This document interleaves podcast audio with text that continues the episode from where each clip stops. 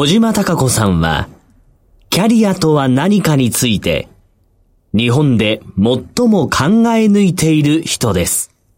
村上流。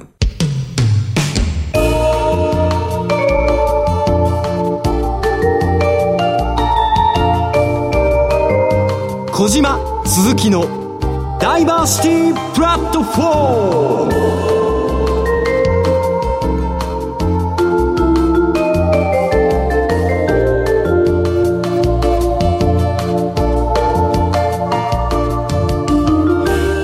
性キャリア研究所所長の小島貴子です。経済キャスターの鈴木智美です。小島所長夏休みのシーズンということになりましたが夏休みに読んでもらいたい本ということでこの本をご紹介したいと思います。女50歳からの100歳人生の生き方。作者著者は小島貴子先生です。これ本当にもう売れ行き好調ですよね。ありがとうございます、うん世界で初めて一番最初に100歳という寿命を迎えることができる日本なんですけども、はい、どうやって100歳まで生きるのかっていうどこにもない世界中どこにも。で見本がないのを探すよりも、ええ、自分の人生は自分しか作れないのでこうなりたい100歳までの生き方っていうのを自分が作れるんじゃないかっていうことの本です。うん。これ本当に読み応えがありましてさまざまな小島所長の周りにいる人たちですとかご友人だったりとかいろんなケースいろんなエピソードも出てきますよね。ですから身近なお話。50歳まで生きてるとそんなに楽しいことばかりじゃないし、例えば体がね、ええ、思うようにいかないとか、それから介護の問題だったり子供の問題だったり夫婦関係だとかシングルだったりとかいい話ばっかりじゃないんですけど、それを乗り越えて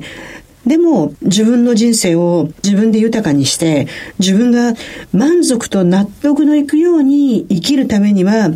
何か考えていかなきゃいけないし意識と行動を変えなければ人生なんか切り開けないんじゃないかっていうことでいろんな人から様々なアイディア助言をいただきながら作ってみました。日本社会というのは不思議なものでメディアを見ていても何か事件を起こした人物でなくても必ず何々さんっこ何歳って、あれ不思議ですよねって話によくなるんですよ。えー私ね、年齢をね、恐れる必要はないと思ってるね。はい、で、年齢を恐れないってことは私はエイジレスだと思ってるね。で、もう一つは、重ねてきた年齢を満足して充実することをエイジフルだ。うん、だから、はい、自分の中にある刻んだ経験、これをどういうふうに自分で考えるか。だから、レスな時もあれば、フルの時もあるわけで、その年齢が自分をある意味語る場合もあるし、全く意味もない時もあるっていうこと。年齢が全てではないですよねっていうところに行かないと、50歳からのあと50年。昔は50歳から老後とか余生だったでしょ。余生ですよね、うん、今は50歳から未来と将来が、夢も希望もある。っていうようにならないと、社会自体がね、閉塞しますよね。はい、少子化だし。で、高齢者がまるで悪のように言われるので、はい、そうではなくて、自立したエイジレスな社会が出てくることが、日本がまだまだ豊かになって成長するんじゃないかなって思ってるっていう本ですね。エイジレスとエイジフル。その使い分け？エイジフルって言葉は、ええ、去年この番組の第1回のゲストだったおもてなしホスピタリティのね、伝道者である高野登さんとね、はい、お話をした時に、リッツカールトン元日本支社長。いただいた言葉で、あれ？タカちゃん、 ageless っていいけど、 ageless の反対は何だろう？うん、僕はエジフルだなって。うん、ね、あそこでなんか、さすが。そうですね。やっぱね、高野さんいつもね、日本語と英語をね、すごく一生懸命ね、両方で考えてるから、語彙が豊かってことは、発想が豊かになるんだね。だから英語の脳と日本語の脳、はい、両方持ってらっしゃるじゃない？両方させてますそうそう。そこがね、今回のね、エイジですとエイジフルっていうね、言葉をね、ギフトでいただきましたので。ね。若い世代の方々も、ある意味年齢で決めつけないっていうムードが出てくるといいですよね。どうしても上の世代の方々と自分たちは違うって思いたがってしまいますし。でも自分がね、二十、うん、歳ぐらいの時、60の女の人見て、はい、いや、もう言ってんだと思ってた現役世代とは思いにくかったかなと思いますね。うん、私はもう、来年60なんだよね。ああ。で、その 60になってる自分をネガティブには捉えてないの。はい。ただ、変に若い人たちに降りてもいかないし、無理に連れ込んだりもせずに、自分が生きてきた60年間のものをちゃんと自分で理解しつつ、でも、どんな人たちとも垣根をあまり作らずにやりとりができるのがいいなって思ってる。うん、日本を代表する映画監督の山田洋次監督にインタビューさせていただく機会があったんですけれども、やはり自分のね、体がちょっと弱っていったりとか、年を重ねるのにつれて、自分の中に変化はあるんだけれども、それに気づくと同時に、自分の外側にあること、それは物事であったり、人であったり、自分の外側にあることに対して興味を持ち続ける、好奇心を持ち続けるということが大切だなっていうふうにおっしゃっていました。どうしてもね、行動範囲が狭くなるでしょ、うん、で、情報がね、自分の好きな情報だけ集めてしまうのね。いらないこともいっぱいあるわけですよ。例えば、東京で住んでいて、ハワイの情報は旅行に行かない限り関係ないんだよね。だけど、ああ、昔ハワイに行ったな、よかったな、今のハワイってどうなってるんだろうっていう好奇心。ここが、今インターネットがこれだけあるわけで、行かなくてもライブでハワイの情報が見れる。そこで初めて、おお、変わったなと思ったら、もう一回行きたいなって思えば、本当に行けるじゃないですか。はい、なので、やっぱり意識を変えて、情報を取り込んで、自分の外側に好奇心を持つっていうのは、エイジフルだ。それこそエイジフルということなんですね。ぜひともですね、はい、この本を読んで皆さんもエイジです、エイジフルについて考えていただきたいと思いますが、女50歳からの100歳人生の生き方、桜社から出ています。こちらの本を番組では20名の皆様にプレゼントをさせていただきたいと思います。ご応募は番組ホームページからお願いいたします。さあ、そして夏休みということなんですけれども、小島所長は夏休みという時期、どんな風に過ごされる？私はですね、今回は88歳、85歳の同居している姑姑ちょっと寄り添う。まあ、それから、夫がちょっと体調が優れませんので、はい、彼のそばにいて、24時間ずっと家にいることが通常は少ないので、夏休み今年は家にしっかりいようかなと。と言いながら、まあ、合間合間に外に行く仕事もあるんですけど、うん、何かね、オンとオフきっちりしようかなって。今回は外に行かない日が丸々あるみたいな。行くんだったら外でがっつりやるみたいな、半分半分みたいなことはしないで行こう。うん、私は頑張って、学びの準備をしようかな。ね。リスナーの方たちも驚くかもしれないんですけども、鈴木智美さん、プレエイジフルになりまして。プレエイジフル、ね、はい。40代プレエイジレスですね。で、これだけね、日本で学ぶことが割と垣根が下がりましたけど、はい、今年の春からすごい頑張って、国立大学の大学院に合格されました。ありがとうございます。ねね、これからなんですけど、学んで研究して。ね秋からね、はい、大学院、博士前期課程ってね、大変ですね。英語文献、相当読まなきゃいけないですもんね。読まなきゃいけないですね。私も実を言うと、大学の教員で、50過ぎてから大学院に行ったっていうね、後付けになるんですけど、うん、よかったなと思うのは、学ぶことって本当に人間を謙虚にさせてくれますし、うんうんはい、学ぶことからまた成長ができるので、いつだって、どこにいたって、やっぱり自分を成長することができることは学ぶことなので、ね、一緒にやってる仲間である鈴木智美さんが、もう一回大学に挑戦してくれて、リスナーの方たちもぜひお願いしたいですね。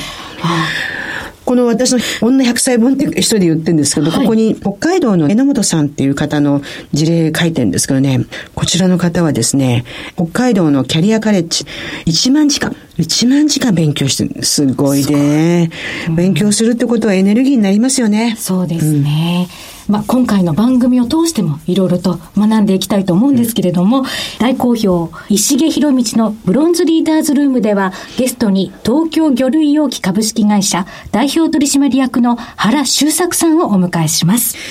原さんのお話聞いてて、事業承継ってすごいなって。そうですね。ね家業って DNA でしょ？はい。だから若くても生まれた時から家業が生活全部に、言葉の全てに入ってきてるから、若くても社長になって、逆境があっても、いろんなことがあっても、それ踏み越えられるのは、やっぱり家業からって。私、今回ね、改めて2代目、3代目の凄みみたいなのを感じましたね。ねぜひともじっくり聞いていただきたいと思いますね。そして、高橋愛子の不動産何でも相談室。NPO 法人住宅ローン問題支援ネット代表理事の高橋愛子さん。高橋さん、若くて女性っていうね、うん、これこそ偏見みたいな枕言葉になるんですけども、はい、切り込んでくれたなっていう気がしますね。うん、すね、ね、社会のためにね、困っている人のために、不動産って身近なものであるし、誰もが関わるものですからね。でも不動産って買うことばかりに目がいっていて、諸問題については、私たちやっぱり知らなすぎたなっていうのを改めて感じましたね。はい。皆さんにもまたこちらもじっくり聞いていただきたいと思います。それでは進めてまいりましょう。小島鈴木のダイバーシティプラットフォーム、スタートです。石毛博道のブロンズリーダーズルーム。石毛さんどうぞよろしくお願いいたします。はいよろしくお願いします。今回のゲストは東京魚類容器株式会社代表取締役原修作さんです。原さんよろしくお願いします。よろしくお願いします。よろしくお願いいたします原社長、原さんとこはどんな事業をやられてるんですか？弊社では主に発泡スチロールや魚を包む包装資材を販売しています。はい、マグロをイメージすると分かりやすいんですけれども、うん、築地市場に冷凍した魚体のままでマグロは入ってきます。はいはい、で、それを競りでカランカランと仲買さんに売られます。はい、で、そのマグロを仲買さんの方で解体して、うん、町のお寿司屋さんだとか、魚屋さんとかスーパーなどに販売されていきます。はい、で、その時に発泡スチロールだとか、うん、小分けにした魚を袋だとか紙とかで包んで、はいはい、包装資材が紙とか袋とか必要になりまして、発泡スチロールとかはかさばるので、電話があると弊社の方ではすぐに持って行ったりしております。で、発泡スチロールなどを提供している先には維持だったり、鮮度を保つとか、うん、まあ、市場には欠かせない役割を弊社になっていると考えております。よく見るね。はい。結構利用頻度は高いんですか？毎日使っていただいている業者さんもいらっしゃいますし、納品業者では発泡スチロールの方なんかはもう毎日来ております。あら、はい、使い回しはできないんです衛生面を考えると、やはり綺麗なものを提供することの方が望ましいという、ね、消費者レベルから言うとそうなりますね。はい。私、昭和の人間なので、はい、私もです。発泡スチロールの前って思い出したんですけど、木でしたよね。木箱ですね。はあ。重たい。木でしたよね。はい。はい。で、木の時代から御社はあったんですよね。そうですね。昭和52年ぐらいに、ちょうど木箱から発泡スチロールに変わる大変革の時があって、祖父の日記がありまして、はい、でそれを見るとその時業績がすごい大変だったと環境の変化がものすごい大変で業績もみんな一丸となって乗り切ったみたいなことが書かれてあるのが印象的です。これからどうなんでしょうね。さらにもっと変化ってするんですかね、はい、今は発泡スチロールで氷入れてっていうものなんですけど、はい、また次の第三進化形態みたいなのがあるんですかね現状なんですけども、えー、発泡スチロールの特徴って3つありまして、まず軽い。うん、あと、大量生産できるので安い。うん、あともう一つは断熱性があるので、保温効果がある。でそういったことを考えるとなかなか新しい商品がすぐに出てくるっていうのはちょっと考えにくいんじゃないかなというふうに私は思っています。なるところベストだというところですね。そうですね。はい、原社長は、はい何代目ですか ?4 代目になります。若いんだ。38歳です。腹立つね、本当に。いやいやいや、腹は立ちませんが、4代続くっていうのは、うん、ある意味、企業としてもすごいですよね。社長が変わるたんびに時代も変わるし、社員も変わるし、はい、当然変わる中で、4代続くって中に、原社長のところには、行動規範の差しすせそっていうのが、はい、これ読ませていただいて面白かったんですけど、ちょっと教えていただけますか？差しすせそって言うんですけれども、はい佐が最高のサービス、はい、死が信頼の獲得、はい、すが素直な心、せが責任ある行動、そが組織で挑戦、さしすせそにまとめまして、誰が考えたんですか？私と社員と一緒に考えました。はい。例えばじゃないですか、はい、東京魚類容器さんの中での最高のサービスっていうのは具体的にどんなのがあるんですか？どうでしょう。弊社でいう最高のサービスっていうのは、帝国ホテルさんとか、はい、まあそういったサービスではなくて、うちの会社なりにお客様を笑顔にどうやってできるかとか、お客様に合わせた一番できることをやはりやるっていうことが最高のサービスだと思っております。これを見たときに、正直、築地のお魚を売ってらっしゃるところに、はい、ある意味、備品をお持ちするわけじゃないですか。はい。はい、そこで何を最高のサービスって言うんだろうなと思って、私なりに考えたんですよ。私も年に2回は築地で買い出しに行くんですよ、そうするときに、すごく臨場感あって、ある意味、ピリピリしながらも、やり取りされてる中で、業者さんが入ってきた時にね、顔をパッと変える時もあるんだけども、持ってこられる方が、最高の笑顔だったり、ここに置きますよって言って、適材適所に動いてくれたら、築地の方たちも、すごくいいのかな、そういうことかななんて勝手に妄想してしまったんですけど。おっしゃった通り、あうんの呼吸とか、というか、自社の仕事っていうのは、築地でいうその陰で支えるというか、お魚売ってる会社さんの方ががやはりメインであれば、影から支える。そう考えると、いつもの欲しいって言われても、すぐわかるとか、ここのお客様にはもうすぐ届けなければいけないとか、まあそういったことがわかるっていうのも、一つ最高のサービスにつながることなのかなというふうに思います。目配り、気配り、そしてスピードですね。スピードはめちゃくちゃ大事ですね。そうですよね。ああ、生き物ですからね。そうですね。石毛さん結構よく素直な心的なことをおっしゃってません？はい。野球界でも、伸びる選手でそうなんですけど、ファンに対しての素直な接し方もそうなんですけど、プロ野球の人間って選ばれた人間なんですね。あるいはドラフト指名によってプロ野球に入ってくる。だけど、そういう選ばれた人間でさえ野球の技術を使う中で何が正しいか基礎基本が定かじゃない選手がたくさんいるわけですよ。はい、それを監督コーチが、それじゃあ確率上がるんだからこうしようね、練習やってみようねっていう、そうした投げかけた時に、ああ、そうですねって気づいて感じて、素直にやる人間は伸びます。は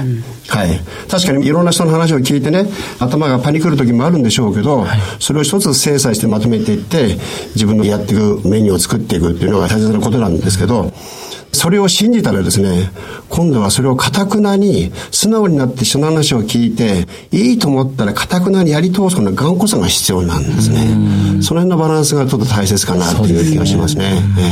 これ原社長は社員の方と一緒にやっていくっていうことは、はい、社長自身も自分の中に素直な心があるっていうことが社員に通じないとこういうものは出来上がらないですよね。そうですね。うん、報道規範って多分すごいそういうものが言うだけじゃなくて一緒になってやるとか。はい、社員は、多分社長の行動をやっぱり見てらっしゃると思いますよ。そうですね。社長は当然社員の行動を見ますけど、逆の面もあるわけですよね。原社長がどうやって業者さんとお付き合いしてるのか、どうやった行動を読んで取ってるのか、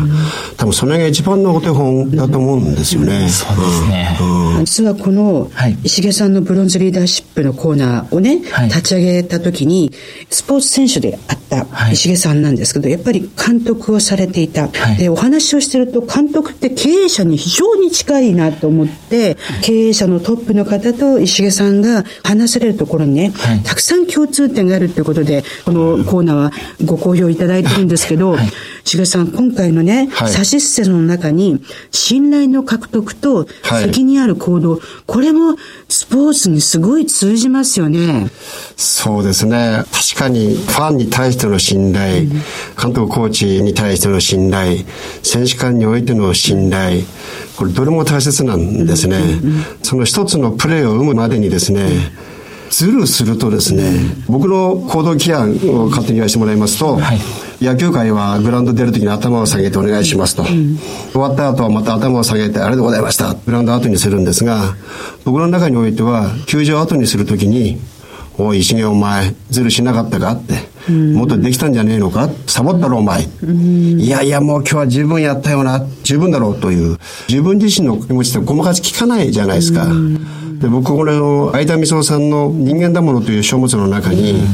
やらなかったのかやれなかったのかどっちなんだ？っていう文言があったんですね。ああそうなんだよなって自分はごまかし聞かねえよなっていうそういったプレーを影でやるんじゃなしにグラウンドでやりますから、選手間、あるいはその首脳陣を見てるわけですよね。はい、それがやっぱり首脳陣選手間の信頼になる。ミスはつきものです。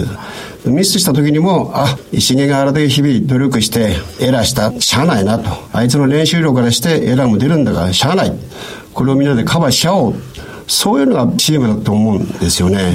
だからズルをしないということ。うん、で、まあ選手の立場から言わせてもらうと、今度は監督がいる、コーチがいる。采配は当然監督が振る。その出すサインに対して、やっぱりサインは確実に遂行したいなって思うわけですよ。ミスはあります。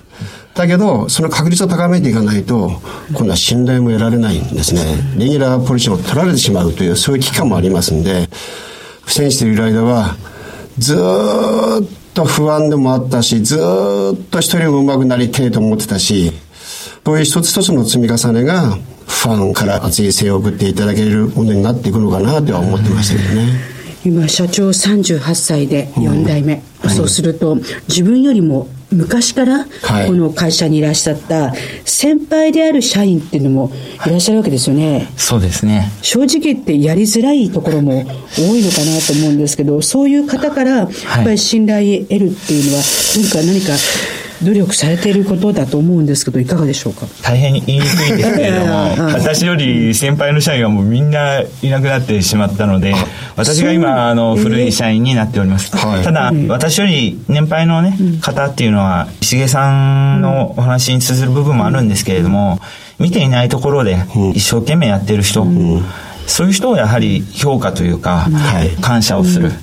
でやはり誰か見てるんですよね、そうですね。でそうするとそういった人を社長だったり監督だとかが見てるよっていうと、その人の行動を今度みんなが真似るようになると思うので、売り上げがね、取ってくるとか、そういうのがやっぱり目立ちますけれども、やはり地道に会社のことを思ってやってくれている人を感謝するっていうことが一つ大事なことかなっていうふうにあの石毛から原社長に質問なんですけど、はい、僕も時折若い選手と向き合う時があるんですね、はいあるチームが今年のペナントレースの中において、13連敗したり10連敗したそういうチームがあったんですよ。そのチームの指導者の指導理念なのかな。選手は自らが殻を破るべきだという人がおりました。はい、で、あるチームの監督は、選手の実践に任せてきたんだ。両チームもセントラルリーグのチームなんですけど、ペナントを取ったチームでもあります。それが今こうして低迷してるわけですよね。若い選手、若い社員と向き合った時に、なんか今の野球界って、先輩が、指導者が選手に気を使ってる、なんか弱いような気にならないんですよね。リーダーとして、監督として、お前どんな仕事してんだって言いたくなるんですけど、はい、まず聞きたいのは、今の若者の気質って、どうなんでしょうか、まあ、漠然として申し訳ないんですけど。やはりうちの会社でも、スポーツと一緒でミスすることってあったりするんですね。はい。はいミスが続くとお客様が離れていくとかやったりします、はい、私自身も昔はなんでできないんだとか、ね、そういうふうに怒ってた時期もあるんですけども、はいはい、今は逆にそういうことがあるとなるべくニコニコ私はするようにしていてそうすると、野球でいうとコーチとか、うん、そういう人たちがどうやったらできるのかなと、うん、それも一つ自主性に任せることにも組織的につながるんじゃないかなというふうに思っております、はい、僕の中においてはですね、はい、今コーチングっていう言葉が非常に曲がり通るような時代になりました、はい、僕はコーチングも必要だと思ってます、でも若い選手って何が何だかわからない。わからないものは教え導いていく、ある面では強制的に、はい、そういうティーチングが必要なのかなと、はい、もうティーチングっていうのは教える方のエネルギーが必要なんですね、はい、エネルギーを傾ける大人がちょっとずるして少ないような気がしてならないんですよだからもう少し大事なもの基本大枠なものは教え導いてそれを土台にしてアレンジはいいですよ、それは個性になっていいですよって言いますけど、今はいきなりお前の個性でいいよみたいな、お前の基本ってどこにあるのよ、そこに行ってしまうと、ちょっと弱いチーム、組織になってしまうっていう機能は感じるんですよね。少しまとめさせていただき すい今石毛さんのおっしゃっている自主性に任せるよっていうことは、はい、本人のやる気を待つことなんですね、はい、でも今おっしゃってたティーチング指導して教えなければあるところまでいかないでしょ、はい、その違いの間にあるのが実はラーニングなんですよ、考える力なんですよ。だから考える力のある人間は自主的に自分でできるんですよ。ところが考える力のない人間は自分でティーチングもらわないとやれないんで、全部同じようにやれって言ったらダメなんですよね。そんなのさ、ドラフトの時分かんないし、原社長のところだって、面接だって分かる時もあるし、分からない時もある。基本はラーニングをして、自分の頭でどうやったら一番いいのかっていうのを考えさせて、それが正しいか正しくないかジャッジして、コーチングが必要なのか、ティーチングが必要なのかを見極めるんだ。今度先生の授業聞けないかな。すいません。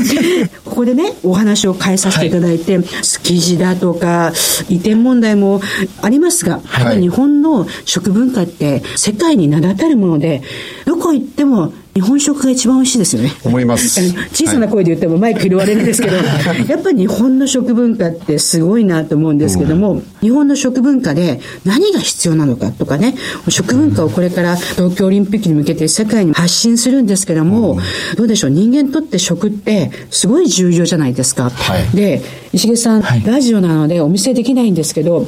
体型がお変わりになってないですよね。昨日ですね、ある方に黄金時代の西部の伊藤さん、はい、それから秋山さん、渡辺さん、工藤さん、もちろん石毛さん、皆さん体型が素晴らしく広がってらっしゃって、その中で石毛さんは全然です。やっぱり気を使ってらっしゃいます？いやいや、そんなことないですね。子供の自分からそうそううまいもの食って育ってきたわけじゃないんで、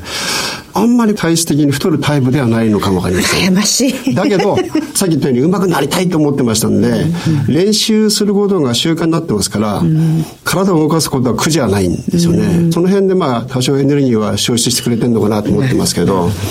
でも、食は我々気遣いましたよ。現役の時は。はい。鮮度のいいものは食べたし、うん。味付けは多少ね、シーズンによっていろいろ甘いの酸っぱいしょっぱいのありますけど、鮮度には気遣いましたね。日本は世界第7位の海洋国。いろんな海の広がってるところは大きいので、これから先も魚っていうものが鮮度を保って、私たちの食卓に来るか、それから食事の場所にあるかっていうのは重要なんですけど、原社長、これからどんなふうに事業展開考えてらっしゃいますか、はい弊社今創業69年目になるんですけども、あと31年で100年企業なので、まず100年企業を目指していきたいと。70だ、そうそうですね。で、その上で事業展開なんですけども、やはり環境の変化だとか、魚が今減ってったりするんですよね。それとか、少子高齢化の問題とか、い。ろんな問題があるとは思うんですけれども、私が今一番心配してるのは、中小企業の経営者、非常に高齢化していて、後継者不足、これが多分社会問題になっていくんじゃないかなと思っております。で、その中でそういった方たちのお手伝いできるような形になれば、非常に弊社も一緒に成長していくことができるんじゃないかなと。野球業界のセカンドキャリアの人間雇ってくださいよ。ぜひぜひぜひ。動きますから。ぜひぜひ。のはもうたけてますから。ここでなんかいきなり商談がまとまりましたね。でも今日原社長に来ていただいて、ああ、そうかそうかと思ったのは、事業を4代続けていく中で、ご苦労もあったんでしょうけども、どこかで何かを断捨離して、切っていって新しいものを入れ、食べ物と同じように、新陳代謝があってこその企業なんでしょうね。あとはどうなさいますかって聞いたときに、まさか全体的な中小企業の高齢化に向けての次の社長をどう育てるかって、毎回いらっしゃる社長が、目先のことじゃなくてダイナミックですよね。はいはいはい。このゲストの社長たちの視点が広いことが、本当に私たちも勉強させられますね。日本の企業において中小企業が一番の財産だと思ってますから、ね、はいそのマインドをずっと持ち続けて、ね、そうですね。70歳まで、ね、31年、2年、そうですね。頑張ってくださいよ。本当に今日は原さん、どうもありがとうございました。ありがとうございました。ありがとうございました。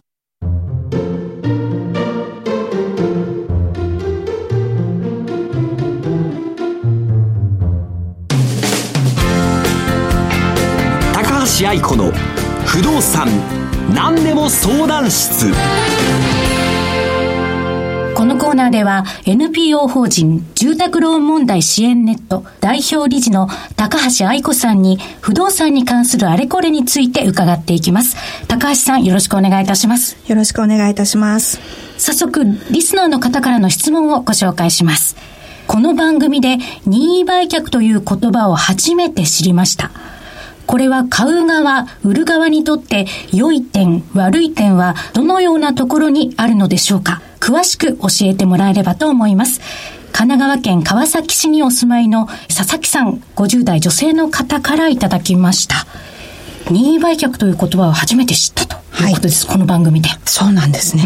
任意売却というのはですね、皆さん家を買うときに、ほとんどの方が住宅ローンを借りて家を買われると思うんですけれども、様々な理由でローンが払えなくなってしまったと。はい、そうなると、銀行は物件を競売にかけて貸したお金を回収するということなんですけれども、競売ですとどうしても安くなってしまったりしますので、その前に家を任意で売却してくださいということで、市場に出して売って、その金額を回収させてもらうと。なので、貸した銀行も、競売よりも高く早く回収できるので、任意売却をしてくださいっていうケースもあるんですね。私、昨年高橋代表と初めてお会いして、この任意売却っていう仕組みと、はい、それから内容を聞いて、私の知り合いがですね、めでたく任意売却で素晴らしい土地に出会ったんですよね。購入する側そうです。ね、うん、買う側になった。うん、まさに、単純な言い方なんですが、知らない人いっぱいですし、うん、知って、いい物件に出会ったら、こんな両方ハッピーなことはないですよね。確かに。双方にとってね。そうですね。売る側はすごく困っているわけです。早く売りたいと。金融機関も早く売ってほしいと。買う側もいい物件が安かったりとか、希望通りに買えるっていうので、うまくマッチングすると非常にいい取引になります。でも、デメリットがあったじゃないですか。任意売却物件を買う側のデメリットといえば、貸担保責任って不動産の取引で何かあった時に、売り主さんが責任を負うっていうものなんですけれども、それが任意売却の物件ですと、何かあっても責任は負わないですよっていう契約にすることが売り主さんがですよね。そうですね。売り主さんが。私、それどういうことですかって聞いたら、買った土地の下に遺跡があって、例えばね。うわ、遺跡出てきたって言うと、文化財なんで保護しますとか言って、家建てられない時に、もう売り主さん売ったからっていう話ですよね。そうですね。あまり、このケースはなかなかないんですけど。かなりレアですけど。まあ、例えばなんか掘ったらガラが出てきてとか、ちょっと処理費用がいくらかかかるとか。なるほど。それって、今年にがました賭けの話ですよ ね。そうですね。土地が、柄があるので、参拝物を取り除くからその分安くするっていうね、話でしたよね。そうです。それだ、それだ。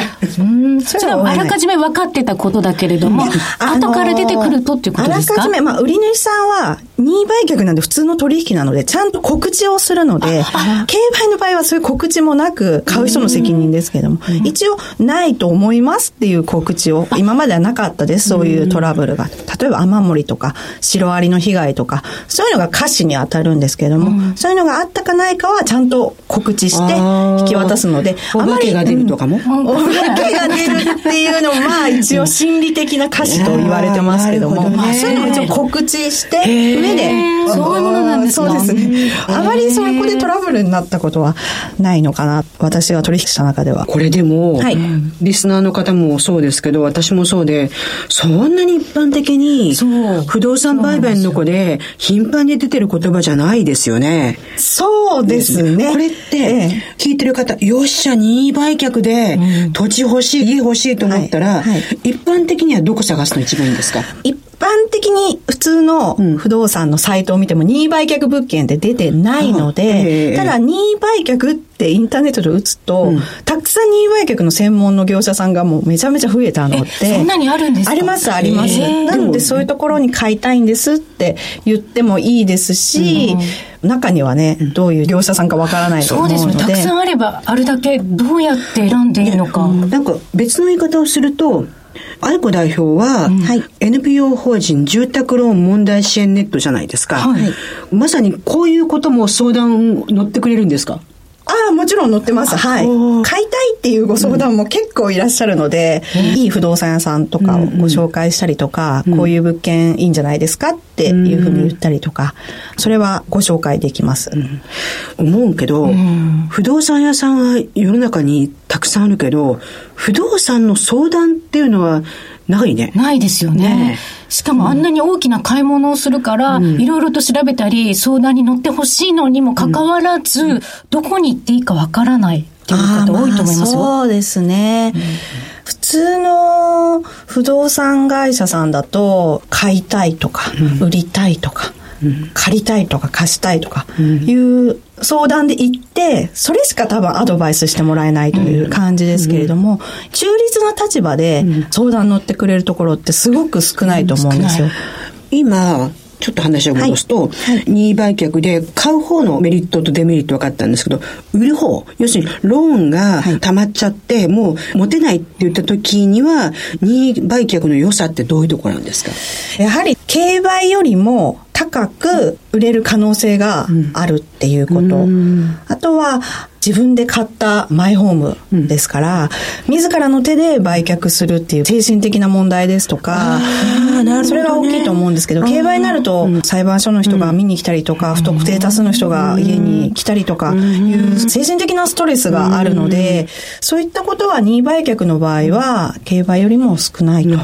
あとは高値で市場価格で売れる可能性もありますので、借金が減らせると。住宅ローンとかでちょっと今生活苦しいなと思っていて、ギリギリになってる人は、少し自分の将来を考えて相談をして、破産したりとか、競売にかけるよりも、どこかで売ってもらって立て直すってっていうことの方が、もしかしたら、そうですね。いいかもしれないってこと？そうですね。住宅ローンを返すために、住宅ローンよりも高金利のカードローンとか、あ。の、クレジットカードのキャッシング枠で、借りては返してで住宅ローンを払ってる方とかも結構いらっしゃるので、そうなると、やはり破産とか選択がなくなってしまったりとかもするんですけれども、傷の浅いうちにと言ったらあれですけれども、家を売って、残った債務高く売れたら残らないって可能性もありますし、皆さん、任意売却って言葉を知らないので、どうしても競売になっちゃう、はい、自己破産しかないのかと思って追い込まれていっちゃうんですけれども、ちょっとこういう方法もあるんだよっていうことを知っておくと、選択肢の一つとして解決の道が開けるという感じですね。なるほど。なんか今しみじみと自分の中で考えて、私もうすぐ60になるんですけど、ちょっとね、住み替えを考えてるじゃないですか。60からローンを組むってどういうんだろうと、ちょっと私、愛子代表のところに相談に行きますわ。じっくりと。じっくりと。そうですよね。無理のないような返済計画が必要だよね。そうですよね。まずは知るっていうことが大切ですね。そうですね。住宅ローンの組み方一つでも何百万変わってきますので。なるほど。はい。なので、事前にご相談していただければと思います。はい。続いての質問です。はい。東京都立川市にお住まいの60代の男性の方、Y さんです。普通の不動産会社と高橋愛子さんの NPO 法人は一体どこが違い、どのような相談に応じてくださるのでしょうか？どんな相談でも良いのですか？ということです。先ほどのね、お答えにもつながることかと思うんですけれども、うん、はい、はい。何でもいいんですか？そうですね。何でも受けてますけども、基本的に不動産に関することとかが多いんですけれども、ね、不動産とか住宅ローンに関することでも、うん、その関連する相談ってたくさんありまして、例えば離婚とか、老後の生活の問題とか、相続の問題とか、様々な相談がありますから、もう一応解決してしまった昔の話なんですけど、私、実家の母が山を相続して、山を相続するってかっこよく聞こえるけど、誰も買わないような、人里離れた山で、本当に親族みんなで困ってましたね。最近すごくそういうご相談が多くて、農地とか山とか山林とか、結局受け継いだとしても、固定資産税とか経費がかかって、資産ではなくて、もう負債、から負債の負の不動産と言ってるんですそれのご相談が結構増えてきましたね。誰も住んでないような、住めない山。ね、本当に。売れなくて、そう。なんですよ。ただでも、もらってほしいぐらいだっていう相談もありますけれども、ただそういうのを欲しいっていう方もいらっしゃるので、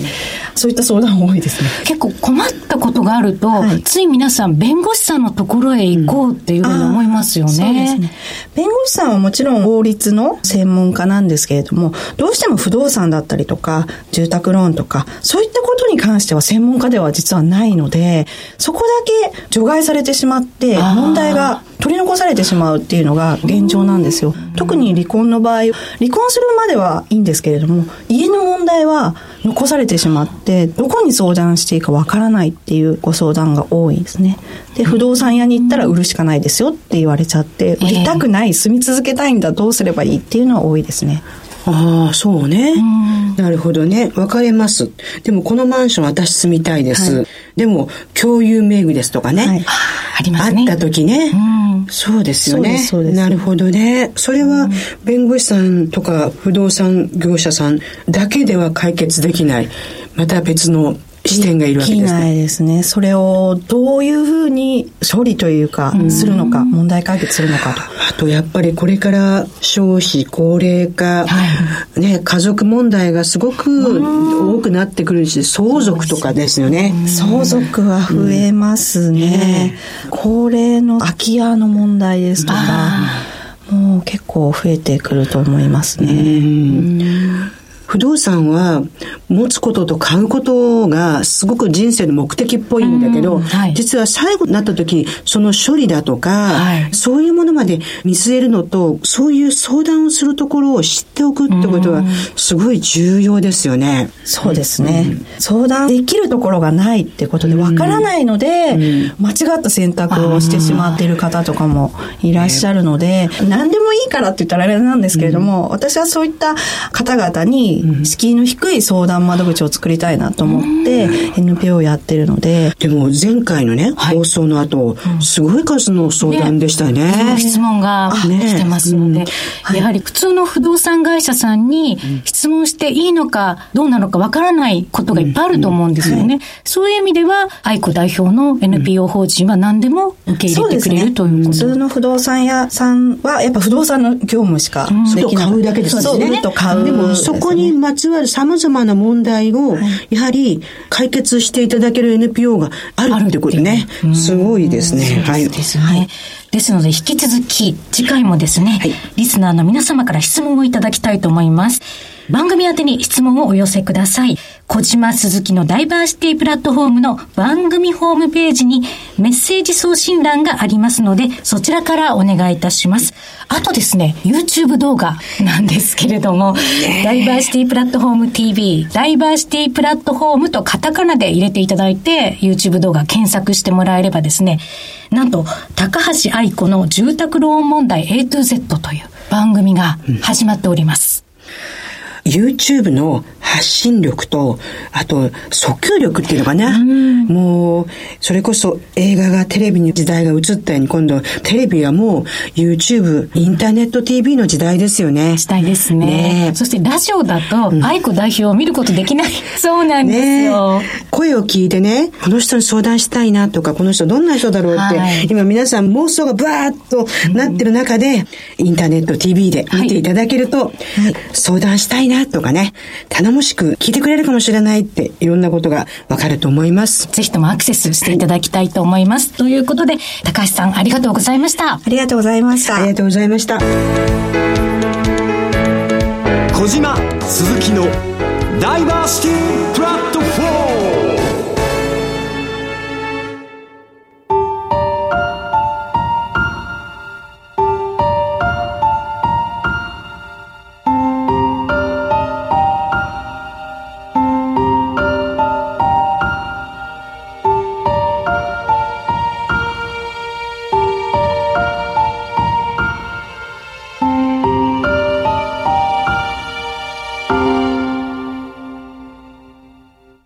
松下幸之助道を開く。生かし合う。人間の命は尊い。尊いものは誰もが尊重しなければならぬ。ところが自分の命の尊いことは分かっても他人の命もまた尊いことは忘れがちである。ともすれば指針に走り私利私欲が先に立つ。つまり自分にとらわれるということでこれも人情としてやむを得ないことかもしれない。しかしこれでは本当にお互い相互の繁栄は生まれないであろう。人間本来の姿は生かされないであろう。やはりある場合には自己を没却してまず相手を立てる。自己を去って相手を生かす。そうした考えにも立ってみなければならない。そこに相手も生き自己も生きる。力強い繁栄の姿がある。尊い人間の姿がある。自己を捨てることによってまず相手が生きる。その相手が生きて自己もまたおのずから生きるようになる。これはいわば双方の生かし合いではなかろうか。そこから繁栄が生まれ豊かな平和と幸福が生まれてくる。お互いに広く社会の繁栄に寄与するためお互いを生かし合う謙虚なものの考え方を養いたい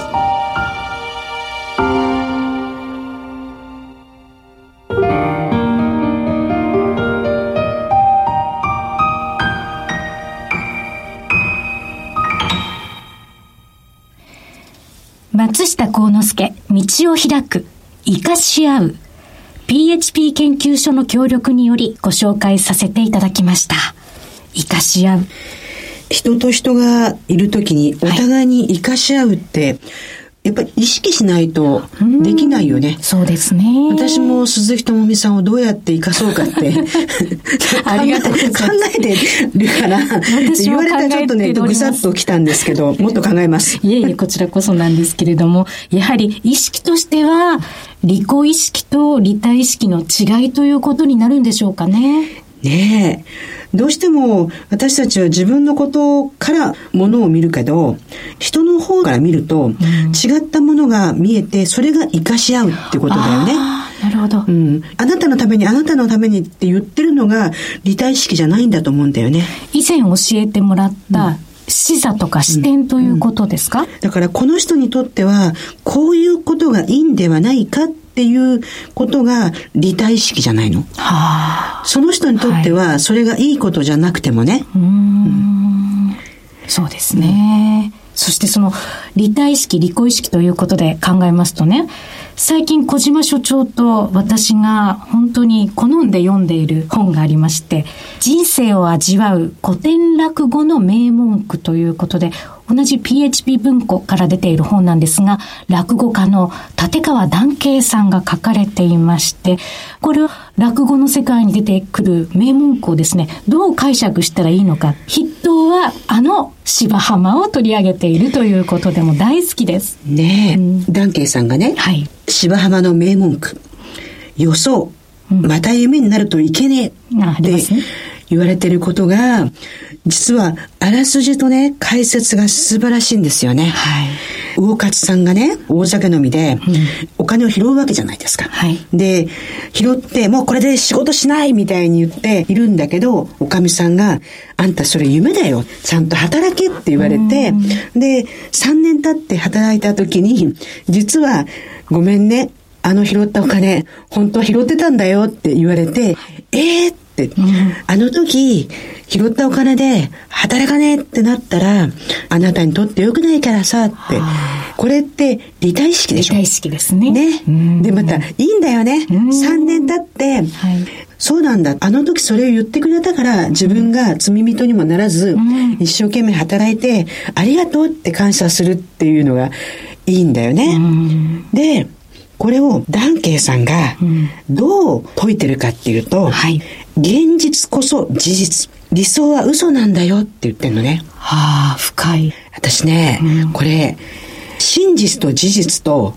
現実、やっぱり違うじゃないですか。真実と事実と現実？そうそうそうそう。要は、今起きてること。はい。それから事実、本当に起きてること。今起きてることは現実ね。はい、本当のことは事実でしょ。はい、だから、多分、このダンケイさんが言ってることは、夢っていうのは起きてないことなんだよ。あ、そうですね、うん。だから私たちは起きてないことで一喜一憂するよりも、本当に起きてることに向かい合わなきゃいけないっていうことで、実は私このね、理体意識って自分の見えてないことを見える意識でもあるのかな。私が見えないけど、ともみさんよく私のこと見てくれてるじゃん。うん、あれはね、やっぱりね、私が見えないことを見てくれてるっていうことは、私に対する思いがあるんだと思って感謝もするわけ。はい、この魚活とかみさんの話って、そこがやっぱ前提にあるんだよね。うん、誰に対してもいいよいいよって言ってるのは決してリタの心じゃないんだと思うんだよね。あ、そういうものですか。うんうん、と、私は思ったのね。へえ。でもそういう解釈もできるんでしょうね。そこには、なんて言うんでしょう、深い思いがあるかないかというか。要は、松下幸之助のね、はい、道を開くの中にも書いてあるように、私利私欲に先走るんじゃなくて、本当にお互いがどうやれば幸せになるかってことを考えるのが、利他意識であり、意向意識なんだって。ああ、確かに利他意識って、ある意味利他意識を持っている自分に酔いたいとかね、酔ってしまったりとか、何か本筋とはずれてしまうところもある気がします。そこにはある意味、本物かどうか、その思いがっていうのはあるんでしょうね。うん、でも、ダンケンさんのこの本読むと、はい落語聞きたくなっちゃうね。先日ね、ダンケイさんの落語、聞きに伺ったんですけど、本当その世界観に酔いしれましたよ。ちょっと、ダンケイさん、スタジオ来てくれないですかね？ねね一度ねねぜひよろしかったらお見えになっていただくことを心からお待ちしております。そうですね。ビジネスパーソンとして会社員勤めもされている方なので、本当に政治経済にもお詳しいんですね。ですから、落語の前って枕がありますけれども、政治経済をテーマにした枕がまた面白い。その風刺の仕方含め。私、ダンケイさんがね、サラリーマン時代からご苦労なさって、はい、真打ちまで長い時間って。でも、人生にも枕があると思うんだよね。人生に枕がある。それね自分で思ったの。枕があるからいいものがあるんじゃないかなって。ともみさんにも人生の枕あるでしょ？あでも考えてみたら枕ありましたね、うん、私も枕はあった。人それぞれに枕があるんでしょうね、でもその枕の時期にどれだけある意味投げやりにならずに、しっかりと前進していけるかどうかが、うんうん、その後の本筋というか本編で生きてくるんでしょうか、うん、ぜひね、夢じゃなく現実に来ていただいて、え。リアルにお話を聞きたいと思っております。この夢を現実にしたいですね、はい